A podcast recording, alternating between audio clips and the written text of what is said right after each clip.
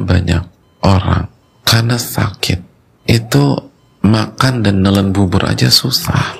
Dan ketika itu terjadi yang disalahkan buburnya. Buburnya nggak ada masalah. Yang masalah adalah kita sedang sakit.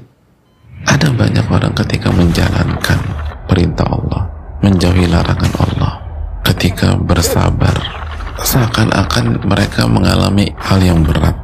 Nah ternyata bukan karena perintah dan larangannya. Tapi karena hati kita sakit hadirin. Begitu hati kita lagi sakit karena dosa dan maksiat kita maka hal yang mudah jadi terkesan sulit.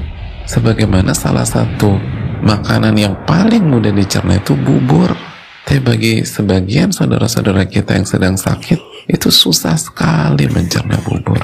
Ada yang nggak bisa nelen sama sekali ada yang begitu muntah tapi poinnya adalah buburnya tuh nggak masalah. Yang masalah tuh kita sedang sakit. Sama perintah dan larangan Allah itu bukan masalah. Yang masalah hati kita sakit hadirin. Sehingga jangan salah mengobati. Bukan perintahnya ditolak. Bukan larangannya dikerjakan. Bukan marah-marah sabar sabar. Kamu nggak pernah ngerasain apa yang aku rasain. Kamu enak bilang sholat sholat. Aku udah sholat terus. Nggak ada perubahan loh sholatnya disalahin itu loh.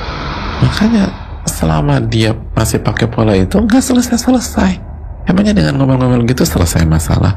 Enggak. Terus gimana? Hatinya diobati. Gimana caranya? Istighfar taubat berzikir sama Allah. Nah begitu hati kita bersih mulai sehat lagi itu tuh perintah dan larangan yang kemarin-kemarin kita anggap berat banget. Eh ringan loh jamaah jadi bukan ibadahnya yang berat tapi hati kita yang ternyata lagi sakit